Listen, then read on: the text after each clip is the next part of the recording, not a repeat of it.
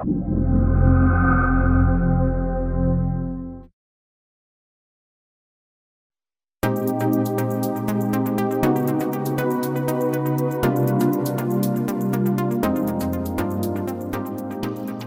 آرا هستم. سردبیر ساعت ایکس.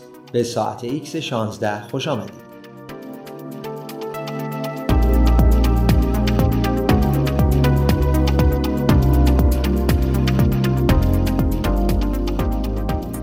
فرض کنید سوار اتومبیلتون میشید و به اون یعنی به خود اتومبیل میگید شما رو به یه مرکز تفریحی مثل شهر بازی ببره خودروی خودمختارتون تشخیص میده که این روز آغاز تور دور زمین گردی با ایستگاه فضاییه.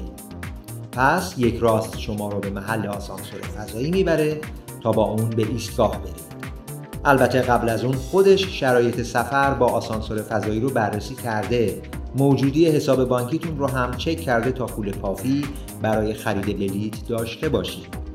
وضع سلامتتون رو هم از پرونده پزشکیتون گرفته تا مانعی در کار نباشید پس خواهید تونست سوار آسانسور بشید به ایستگاه فضایی بین المللی برید و چند دور دور زمین بگردید. خسته که شدید می‌تونید به زمین برگردید یا به ایستگاه بعدی برید و بازدید رو ادامه بدید تا یک گردش فضایی بیکم و پاس داشته باشید. شاید زیادی خیال پردازانه به نظر برسه. اما بخشای اصلی این داستان خیالی خیلی هم از واقعیت امروز یا فردا فاصله نداره باور ندارید مقاله خودروهای خودمختار و مقاله آسانسور فضایی رو مطالعه بفرمایید.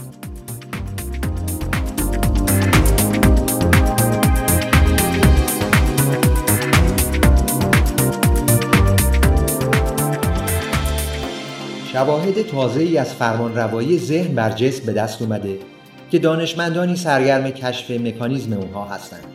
احتمالا چیزایی درباره دارونماها و کاربردشون می‌دونید اما نکته جدیدی که در مقاله فریب شیرین خواهید خوند اینه که در شرایطی دارونماها حتی اگه آگاه باشین چیزی جز گچ نیستن موثر واقع میشن و واقعا حالمون رو بهتر می‌کنن حالا نه فقط اندیشه مثبت و منفی و نگاهمون به زندگی در این زمینه نقش بازی می‌کنه بلکه میزان حس شادکامی هم در جهتگیری سرنوشتمون تأثیر گذاره هم مثبت هم منفی.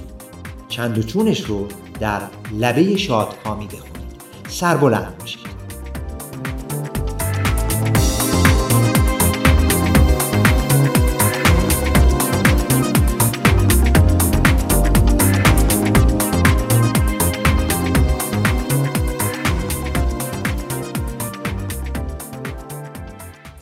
هستم چون می‌دانم.